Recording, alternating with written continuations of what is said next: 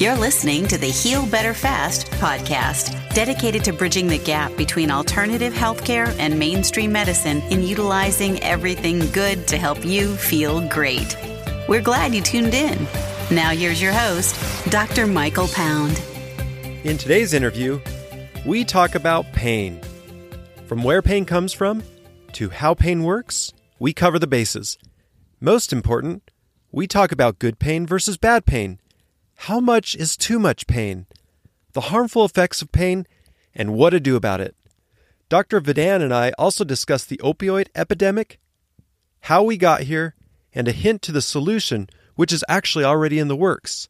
Please welcome my guest today, Dr. Vidan. All right, good morning, Dr. Vidan, here with us to talk about pain, a big subject for our listeners because most everyone experiences it. But more importantly, we're going to talk about the effects it can have on one's health and what you can do about it. So I appreciate you taking the time to be with me this morning and uh, welcome to the show. Thank you, Dr. Brown. Yeah, I appreciate you having me on and having me uh, be able to share with the audience and just help people understand other things that they can do for their pain. So, speaking of pain, a lot of my patients will come in, and I'm sure you experience this as well, but they want to know uh, first of all, most of them are in pain, right? And so let's talk a little bit sure. about what what is pain and and where does pain come from? Sure. So uh, you know, it's a great question. With where does pain come from? Um, I mean, really, what it is, it's it's a it's an effect of what's happening to let your body know that there's a problem here, right? So your body is letting your brain know there's a problem here. and We've got to get this thing corrected. And that's the signal back to it. It's the, the afferent efferent loop that we learned about, right? So it's the brain signal going to the body, the body signal coming back to the brain to tell it this is not functioning the way that it should be, and we need to get this corrected. Um, you know, we're taught, right, as, as, uh, we're taught all the time to ignore the pain and just keep fighting through it and keep doing whatever it is. But that pain, you know, it, it serves a very important function in the fact that it lets us know that there's a problem that needs to get addressed or corrected, or otherwise that area is going to eventually start to break down and not function as it's supposed to. So we've got to make sure that we get those things corrected sooner rather than later. Yeah, and it's funny because I have some patients occasionally who will use that phrase "no pain, no gain," and so I want to talk a little sure. bit about what is uh, good pain versus bad pain, and and really how should people be able to uh, know to know the difference between the two types of pain, and what is a good signal and what is a bad signal. Oh, that's an excellent question. So, uh, good pain would be the thing that, hey, look, I've done something, and I can uh, I can attribute this back to it. That is a positive thing. So I've I've been exercising, like you said. We hear that a lot with no pain, no gain. We hear that a lot with exercise, right? Where we're lifting weights or we're doing some type of activity. Um, even then, though, we've got to realize, all right, is this pain one that's a, a sharp burning? Uh, is it a dull ache? Like, what is it that's going on there? Versus, all right, that is sore, that is tender, that is those kind of activity or those kind of feelings or sensations are going to be a different one that we need to make sure that we're we're addressing things differently. So the idea would be if it's a sharp, a burning, a long lasting, a dull ache that's just a throbbing, or I know if I do that activity, it will definitely cause this kind of pain, then you already know, like we innately already know that's a problem. And that's been a long term problem. So typically what happens is, is people start avoiding those activities that they should be doing that are healthy for them or are going to help them and they start to deteriorate further and further and further because the pain that incurs from them doing that activity. For example, if somebody knows I should walk, or I used to love to walk because then I could lose weight, I just felt better and I had more energy. But because of this pain in my knee, my hip, my low back, my whatever, I've stopped doing that. Because every time I do it, it incurs more pain. So they stop doing the activity that's good for them and then start becoming more sedentary. And as they start to do that, and they try to get back into that exercise routine again, it starts to flare that back up because the injury, the problem has never been corrected. And they thought it was gone because, well, I stopped doing the thing, so it stopped causing the pain. But as soon as they get back into doing that thing again, it causes pain again. And when it causes pain again, then that's a that's a long term problem that has to be addressed and corrected. On the short term, whenever we have things like I've got soreness or I've got tenderness because I went and exercised or I worked in the garden or that kind of a thing. That's a different type of, that's just, this area hasn't been worked in a while. And it's a much different category of pain. It's, a, it's more of a, I know that I've done something here that is a short term issue that I can then do things like rest, ice, heat, whatever it happens to be for that particular issue that I need to do at that time in order to decrease the pain and the problem to make sure that I can get back to functioning like I'm supposed to. Yeah, I like that you brought that up right now too. We see this a lot where you know, you just be persistent, just work through it. That's how you get the best things in life is going through some pain, right? Is some growth. That's how we grow right. is, is, some pain. And so oftentimes it's really hard to figure out what is that pain to work through. And my rule of thumb for my patients, it, it typically just something easy to remember is if you, if you don't have to modify your activities and if it, it gets better in a day or two, that's probably the good type of pain. That's recoverable. But if right. you can't, right. uh, or you're not, or you have to modify, then, then your body is trying to tell you something something. And I think that nowadays people wear this high pain tolerance as a badge of honor, right? Well, I've got a high pain tolerance. Oh, sure. Or, or some some people say I have a low pain tolerance. They don't even know what what it means, you know. But uh, I've, I've high pain tolerance is is tied to silent uh, problems and even up leading up to heart attack risk. And so it's not necessarily, in my opinion, a, a, badge of honor, right? When someone comes in and says, I have a high right. pain tolerance, it's like a ticking time bomb. so I, I know I've got to do my due diligence when it comes to those people. But when talk, when we talk about rating pain, I'm sure you see this in, in clinic as well. How do you really determine if the person telling you how how bad their pain is is actually real? Yeah, that's an excellent question. So clinically, right? So in my office, whenever we're doing that, we're going to look at, we're going to find their subjective findings, as in like how how is it that they're determining what's going on is is really a long term problem, or is it something that uh, that they've just recently done, or is it something that they've recently done that has flared up a long lasting problem? So uh, I injured this back in college, or I injured this back whenever I was younger, and now it's become an ongoing problem. And every time I do X, it results in this type of pain.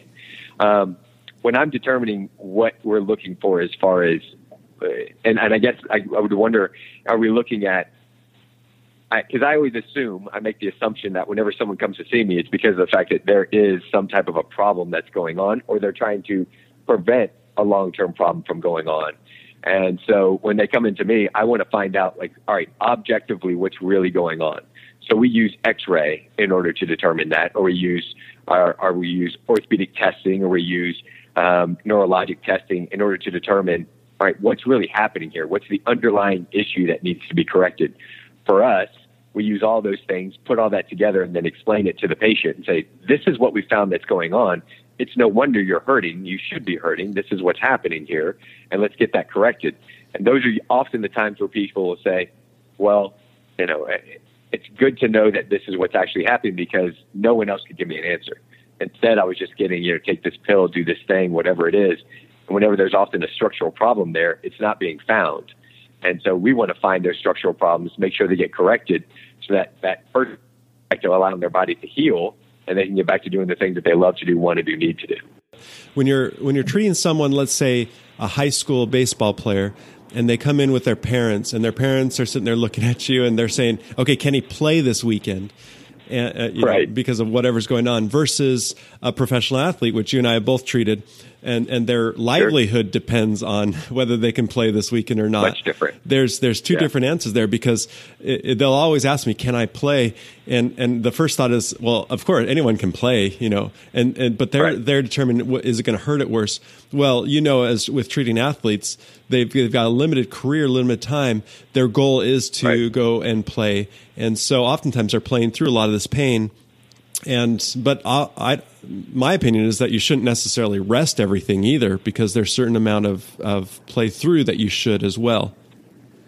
Sure. I, I feel the same way that um, quite often i'll go with my with my younger athletes we'll go more on the conservative route. And it's look let's let's let it rest some but still get out there and throw some. Let's do some things.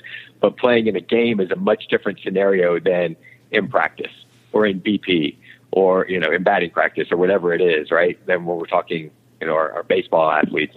Um, but at the same time, I want to make sure that we're we're protecting the athlete from any future harm and future problems, so that they can then have a conti- continue to have the career they want uh, and have a long lasting one. Um, I have no qualms or problems with telling an athlete, look, you can play, like you said, you can play through this. But at the same time, you're going to increase chance of having this be a long term problem, and I do not recommend it. Don't do it. And whenever we have those scenarios, it's always a and that's always on an individual basis, right? That's always one where let's see what's really going on and see like how much can, are we going to be able to test this and what's really happening there as to how much we can actually get them out there and play. When it's a professional athlete, like you said, their career is so so short lived that they've got to get out there a lot of times. And it's like, all right, well, let's do everything we can to to bandage you up and get you out there and get you playing so that you can perform and you can do what you need to do and you can provide for your family and you know do the things you need to for your livelihood almost everyone is who shows up is showing up because it's it's past their tolerance and they want to there's something sure. that they can't do and they want to do uh, do something about it. And almost all of them are worried about it as, to some extent. So is pain really dangerous? Can someone die of pain? You know because it, it can be pretty worrisome for some of these people who come in in excruciating pain.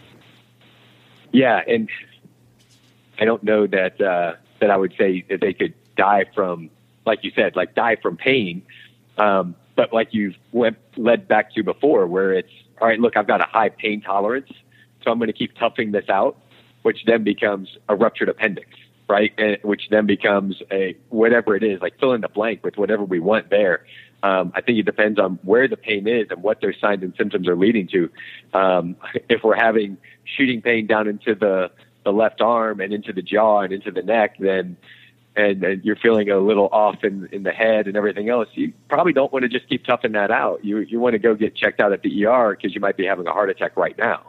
Um, so I think those are times where, with all of this, the the key with everything with with everything in our life, as far as dealing with how our body functions and pain and whatnot, is listening to your body and actually being intelligent with it and listening and saying, okay, what are my parameters? What is it that I need to be looking at? And what is it that I believe this is probably too much, but my ego won't allow me to then say it's too much. And I need someone else to say that it's too much and you need to get this in check.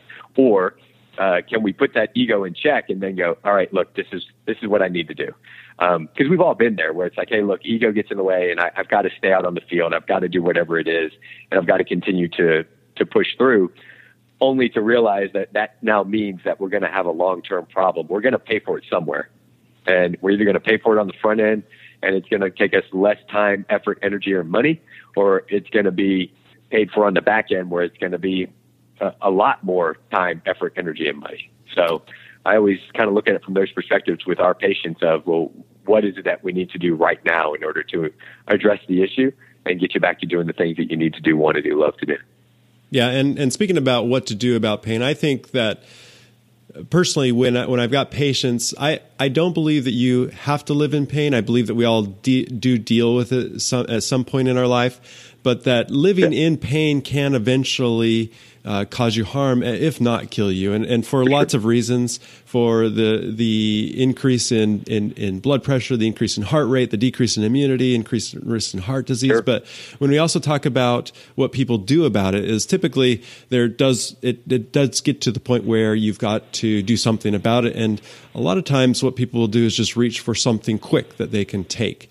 And a quick fix. Sure. As, as my, uh, I used to work in a pain management clinic, and so it's working in that clinic it was you know like a candy factory and i could yeah. i could definitely see the the problems that that that pain can lead to when it comes to opioid use and this yes. this doctor that i worked with is a stanford anesthesiologist brilliant doctor really really conservative when it comes to medical doctors but even in in that sense it really gave me a different perspective of dealing with people in in in horrible pain when you're dealing with people who have been through surgeries or cancer or uh, these terminal illnesses that um, that really kind of gave me a new perspective on on pain. And and when we talk to our patients in pain most people coming into our clinics are it, it could it could be either an acute flare up or some chronic problem fibromyalgia low back pain you know uh, arthritis um, headaches. And so when we're dealing with people in pain and the types of treatment for pain how many patients would you say you deal with or that come to you maybe new patients that have had experience with some sort of uh, medication? And um, and where do you see this uh, our country going as far as the, the, the types of treatment that we use? Yeah excellent question there. Um, unfortunately, I, I find that a lot of people, like you said, have gone for the, the quick fix, where they've gone for the quick fix of, I'm going to take this pill, I'm going to, I'm going to do this and, and, see what happens. Um, now that might be NSAIDs, our aspirins, our Tylenols, and ibuprofen, all that kind of stuff, um, up to opioids. And what I'm seeing across the board is that we're seeing more and more people that are now taking opioids. Um, unfortunately, that it's become more of an issue, right? It's become more and more of an issue where people are taking the opioids to try to fix the problem, but it doesn't. In fact, Harvard put out um, an article that talked about Harvard Health put out an article that talked about the fact that as more and more people are taking these opioids for even chronic conditions, acute conditions, that they're finding that it's not, it, it doesn't work and it's not correcting the problem. The other thing that they're finding is that as they're taking more and more of those opioids, that not only is it not correcting the problem, but more and more people are becoming addicted to it. So the risk is extremely high whenever we think about that. Uh, the CDC or the yeah, it wasn't the CDC, but it was a, uh, another report that they, that somebody else put out. I'll, I'll, get that for you as far as a reference goes. Um, it's not coming to me right now, but they did a report and they found that up to 26% of people that are prescribed opioids on their first prescription of opioids are then addicted so that's over a quarter of our mothers, fathers, kids, aunts, uncles, parents, like all those people that are out there that are getting prescribed opioids on that first time, 26% of them are now addicted to opioids. That's a ridiculous number of people that get addicted to this. And then if you take back over the past year, up to 75% of the people that are addicted to heroin started off taking opioids because they got addicted to opioids and then had to transfer over to things like heroin, which is uh, ridiculous. And whenever you start to consider the number of deaths per day, and I'm not trying to go dark here, I'm just just trying to say, like, I don't think that our our society, like you talk about the direction of our society, our society doesn't realize how bad this opioid epidemic is. They don't realize how badly people can get addicted to it, how severe it can be to their health, to what it can mean to their family, not just to them being addicted, but what it then does to their entire family, uh, to their husbands, wives, kids. Whenever we think about those things, the cost versus the benefit, like the cost, the, the benefit is not good enough. Like being out of pain for a little bit and having it get fixed and having it to where, oh, well, this, this made it feel better. It didn't fix the problem. It made it feel better. That's the problem. Like that's the rub. That's the issue is that there's a physical problem going on. It's not being addressed. And then we're just taking a, a pill to try to cover it up and not fix the issue. Well, why not do things that are actually going to fix the problem? Because down this path, it, it's it's bad. I mean, we've got 175 deaths per day. That's according to our, a White House paper that got put out. 175 deaths per day. Over half of those are from prescribed opioids. And whenever you think about that, that's a ton of people that are dying every single day. And we tend to think of them not as our mother and our father and our aunts and our uncles and our cousins and our, our kids. We tend to think of it as addicts, like the vision that we have as addicts. And that's not what it is. It's, it's actually our neighbors. It's actually the people we go to church with. It's the, it's the people that our kids play soccer with. It's all those people that are getting addicted and then becoming that addict that then ends up dying and uh, and we've got to make changes. Like something has to change there. And the the White House just signed a bill, a 600 page bill, that's going to follow what happened in North Carolina. Or, I'm sorry, West Virginia. West Virginia is one of the hardest hit states for opioids and the addiction and the crisis that's going on there. And they're following suit with that. And chiropractic and physical therapy and acupuncture those are all part of the play to say do these things first before you ever consider getting a prescription of opioids. So that that's coming down the down the pipe, and that's going to be uh, going nationwide here soon.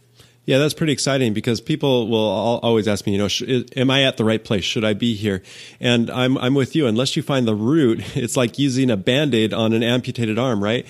Uh, people, right. I, I'm sure you see this. People may come in as a new patient and and I can see them. You know, sometimes every every now and again I'll come across someone who's like I can tell they're just afraid. And I ask them, you know, what, sure. what what's the fear? I'm, I'm I've never been to a chiropractor before, and I'm kind of afraid. And uh, these these could be people on on opioid medication, and and like you said, when you compare the risks and the benefits, uh, it's it's it's a no brainer. Oh yeah, it's it's absolutely a no brainer. And you know, whenever you have people like Harvard saying that, you have you know, Harvard even said, look, chiropractic care can help with these types of things. It can help with these types of chronic issues. Can actually correct these things like back pain, uh, sprained strains. It can help with things like herniated discs. It can help with all these things. It can even help with just overall health and well-being to allow your body to heal itself. And whenever you consider the fact that those are the options that are out there, as opposed to a highly addictive uh, drug that could I could lose absolutely everything in my entire life because of taking this, like you're right, it's a no-brainer. Now I don't know if you've if you've had experience with this, but I, working at a pain management clinic, I have seen people who are uh, addicted on medication, and oftentimes sure. there's this stigma that goes along with it. And I think yeah. when people go to their doctors and get the, the medication, may, maybe there's uh, a disconnect there. But uh, oftentimes people won't even realize that they're uh, addicted or, or, they think of an addict, they've got this, again, a certain stigma and they don't realize what the addiction is. But addiction is, is a withdrawal process, your body craving it. And, right. and, and that's just, it's a natural response. Absolutely. That, that's absolutely correct. I mean, we're, look, if you, if you take a snapshot at, at, of all of us across the U.S., we're all addicted to sugar as it's in everything try not taking sugar, eating any sugar for three days, and your body's going to have withdrawals. You know, same thing for caffeine, same thing for, you know, uh, so many of these things. So your body can get addicted to it without you having to, like you said, be an abuser of it. So on that first, that initial, that 26% of those people that can be addicted to opioids, that 26%, they, they didn't abuse it. They they did what they were told by their doctor and then they got addicted. They were their body just physically became addicted to it. The problem is we don't have a good screening process for understanding these are the people that are more susceptible to that uh, these are the people that are going to be in that category um, everyone can be addicted to sugar and caffeine and all those things and, and i believe that in a long enough timeline everyone can be addicted to opioids uh, in some degree or another but other ones just to, to no fault of their own. It's just the chemical makeup of their body. They are going to get more addicted to it than others. And that doesn't make them an addict, like you said. It doesn't have, it's not, they shouldn't be shunned and in a negative light. It should be, no, these people just, this is what happened to them and they need, they need help. They need to get fixed. And, uh, and they need to have it to where the problem that they're dealing with is addressed. The addiction that they're dealing with is addressed and that they get the help that they need. And, and we do that in our office too. We have people that come into us that are that are definitely dealing with a physical problem that they originally got the prescription of the medication for the opioid or whatever it happens to be. They originally got this prescription prescribed to them um, for correcting this problem. It never corrected the problem, but now they're physically addicted to the medication as well. So they can't stop taking the medication because it's just so terribly painful to not have it. And so there's a there's a whole process they have to go through with that too. In the meantime, we're helping them address what's causing the actual physical pain, not not the physical pain of the addiction, but the physical pain as to why they originally had that prescription given to them. Yeah, it's interesting that you brought that up because I've got an interview coming down the pike with a guy who has actually developed a genetic test to test your susceptibility to becoming addicted to certain medication, especially pain medication. And so this yeah. test is is being has been tested. It's already it's being rolled out to to pre-screen everyone before they actually get the medication.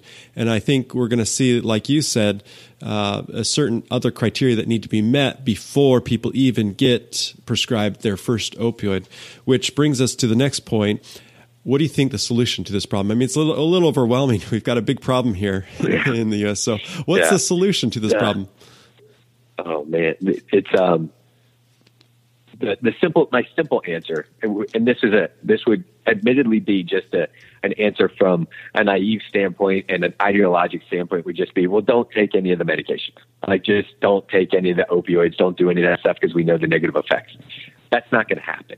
Um, because people they aren't getting the results they want as far as the pain gone from this other medication. And they aren't educated enough to understand. And these are highly educated people. I don't mean it like that. I mean it from the fact of they just need to understand from from the standpoint of if there's a physical problem there's no chemical solution that's going to fix that.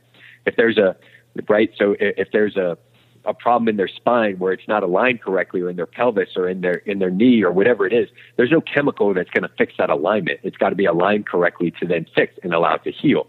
Now, does it mean that you can't do it in conjunction with other things? That depends on somebody's philosophy as to what it is that they want to do within that. So for me, the, the, the answer would be, okay, let's fix the problem, the actual physical problem that's causing this long term issue that's been going on. And then that would be the simple answer. The, the, the more complex answer is, is the 600 page bill that our government just signed, which goes into we've got to address what's going on with the, the addicted babies that are addicted. I mean, there's so many babies that are being born now that are addicted to opioids, like we dealt with the crack baby epidemic that we dealt with just a couple of decades ago. We're dealing with that same thing with opioids now. Um, it's so many levels of so many things that have to be addressed that it's it's overwhelming. And we either get a handle on it now and we start to get educated on those things now, or we're really going to be paying for it in the long run. We're already paying for it now. There's already far too many people that are dying from this that just don't know that they that I didn't realize that I could get addicted to this this easily. I didn't realize that this would cause these problems. I didn't realize that that my whole life would be destroyed from taking this thing, um, or even just as simple as I didn't realize this wasn't going to fix my problem. I'm not addicted, but I didn't realize that this wasn't going to fix my problem. Um, I didn't realize that there was actually a physical solution to this, and whatever that is, right? Whether or not that's chiropractic or physical therapy or um, some other type of rehab that they need to do, whatever it is, to correct the problem, so that they don't have to take any of the medications and they don't have to be dependent upon that, and so that they can get back to doing the things that they want to do. Um, that's kind of my short answer for a very, very extremely complex answer that uh, that that spans far too many things to just uh, to just go into right now. There's so much to, to, to cover on that, but hopefully that that kind of gives people a tip of the iceberg of okay, I need to figure out what's causing my pain, like what is actually causing it, because a pill isn't going to fix that. If there's something that's causing this type of pain here, that's like you and I are talking about in the physical sense, this pill is not going to fix it. And even if it's whatever it is, what's actually the source of the issue? It's not because of the fact that we need more medications in our body. It's because of the fact that something along the way has caused this problem to persist, and we need to get it actually fixed and corrected and I can tell. I mean, I've I've seen your stuff. I know you're out trying to educate people, both uh, yeah. patients and other doctors, on how to better help people overcome pain, on how to get people functional. Uh, you're doing you're doing the work. You're out there. You're in the media, and we're here talking Thank about you. it. I think this is all very important, and it adds to the solution rather than making the problem worse. And so I appreciate you taking time to be on the show today with me. Can you tell us a little bit about if people want to connect with you, how to find out more about you or what you got coming down the pike? Sure. Anybody that wants to connect with me, um, you know, I'm like a lot of people. I'm on social media. We're everywhere. So we're on Instagram, Dr. Alex Vidan. So D R A L A X V I D A N. They can connect with you there. Um, Facebook, of course, same thing. But um, probably the the biggest thing that we have coming down the pipe is is that we take care of and we treat and we co-manage a ton of temporomandibular joint dysfunction patients. So TMD, TMJ patients, uh, TMJD patients. Those are a lot of people that have chronic ongoing pain. And a lot of them are being prescribed medications and they're being prescribed everything to try to fix the problem. Uh, we work with the oral care providers and we train other docs how to do that too. So we train other docs how to, in their community, be the go-to doc that's going to help these people because temporomandibular joint dysfunction is the second largest musculoskeletal disorder that there is. Number one is low back pain. Number two is TMJ. And so when you think about that, you think about the number of people that are out there that need help and are looking for answers and just aren't getting it from anywhere. Um, we can be perfectly positioned to help those people. So if somebody is interested in that, they want to find out more, go to drtmjd.com. So that's drtmjd.com and uh, and just check out what we have coming up. And we've got you know dates coming. We're we're always doing seminars. We do them here in St. Louis. We do them all over the U.S., all over the world, and we're training docs from everywhere. And um, and it's something that we love to do. And, and like you said, I, I love getting the message out there of helping more people. I truly appreciate what you're doing to educate the community too, because so many people need to hear this, and so many people need to hear about what they can do themselves help and educated on new things that they normally wouldn't hear anywhere. So thank you for doing what you're doing too to to help our communities and help our docs that are out there and help the public understand what it is that they need to do and, and can do and what their actual options are, their health options really are. Oh yeah, it was a pleasure having you on the show today, and again, thank you for taking the time as well. It's uh, it's a joint effort here, and and um, appreciate you taking the time to get the word out. Thank you, Doc. Thanks for listening to the Heal Better Fast podcast at www.healbetterfast.com.